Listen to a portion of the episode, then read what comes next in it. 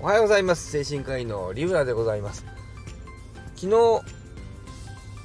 あえっ、ー、となんだかな。僕なりの、えー、人は納得感が10割。というのを、えー、以前にねスカンクさんに以前っていうかなこの前あのなんだっけあのライブだったかな？でスカンクさんに聞いた話をですね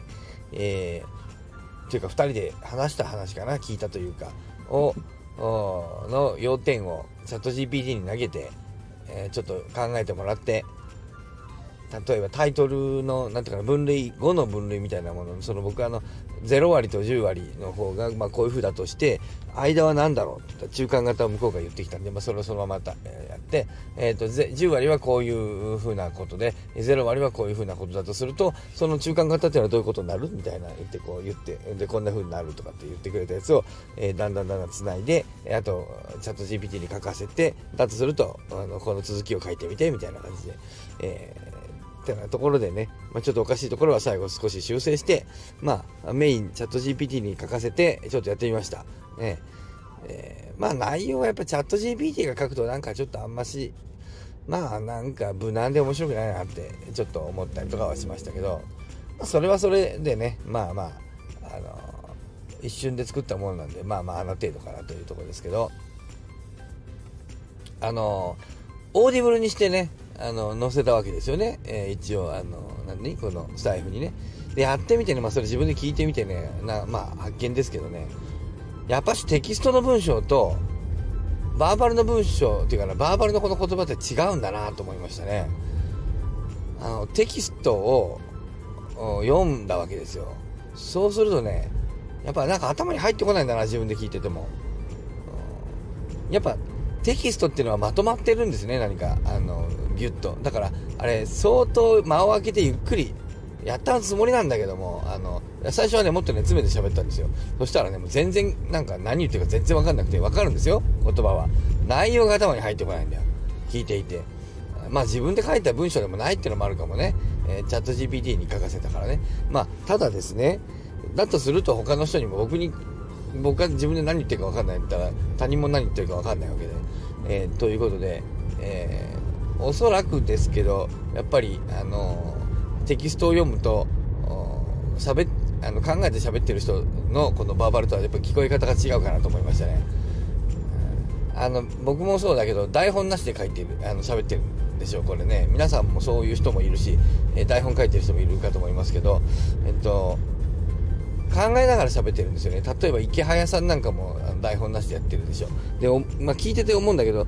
早口っていうか、そんなにゆっくりじゃないんだけど、少し冗長だよね。あの、どうしたって。同じこと繰り返し言ったりとか、さっき言ったことまた言ったりとか、ちょっと例を変えてもう一回言ったりとか、途中でうーんとなったりとか、で、まあ僕の場合はなんか言葉詰まりますから、あーとかうーんとかってフィラー語が、あの、そのとか、あねーとか、あねーとか、ほにょーとか、ふにーとか、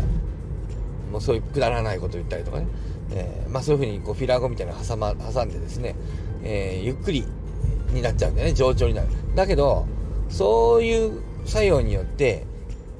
あのなんていうかな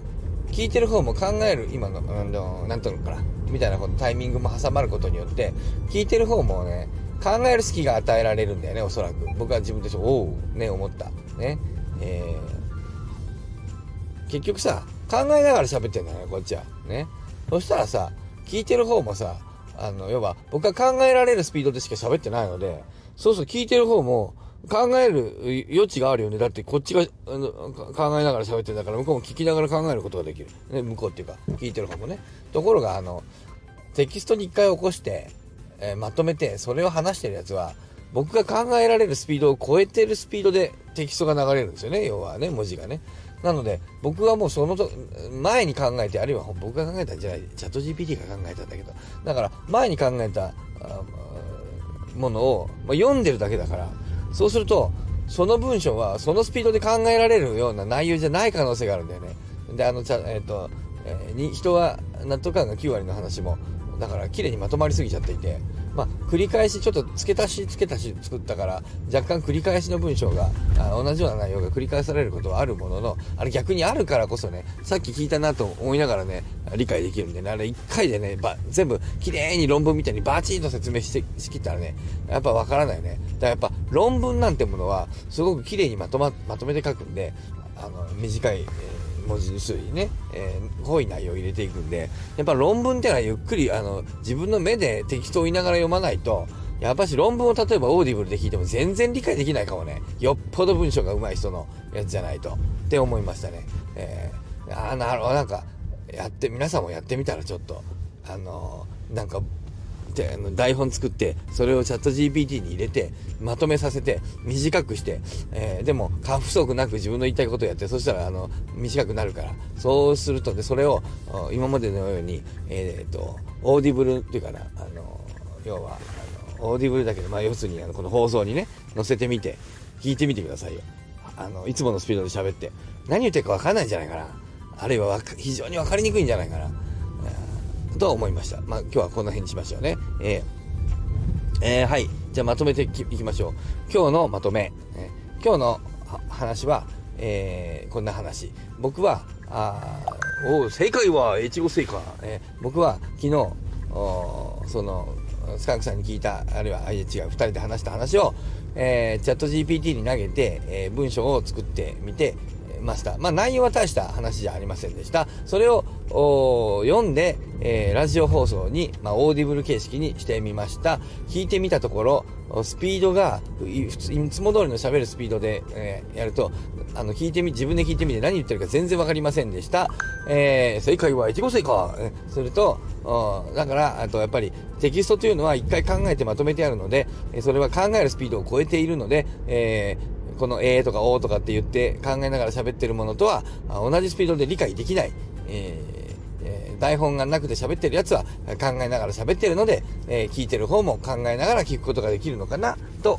思いました。ということで今日はこの辺にしましょう。えー、またですね、コメント欄に何かね、コメント職人の力さんなんかもいらっしゃるし、まあ時にはね、えー、コメント職人じゃないね、我々素人もコメントしましょうよね。ということで、スタイフコメント職人さんを見習いましてね、僕もなんかいろいろ書いていきたいなと思っておりますね。皆様そうしましょう。ですが、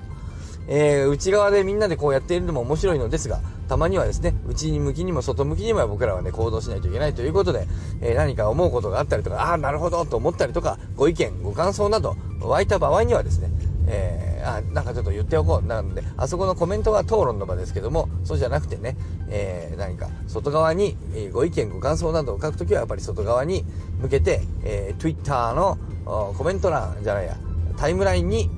皆さんで載せていきましょうよ。そうすると少し広がるんじゃないでしょうか。ということで、えー、今日もね、え、楽しくね、生きていきましょう。楽しい一日が始まるよでは、えー、さようなら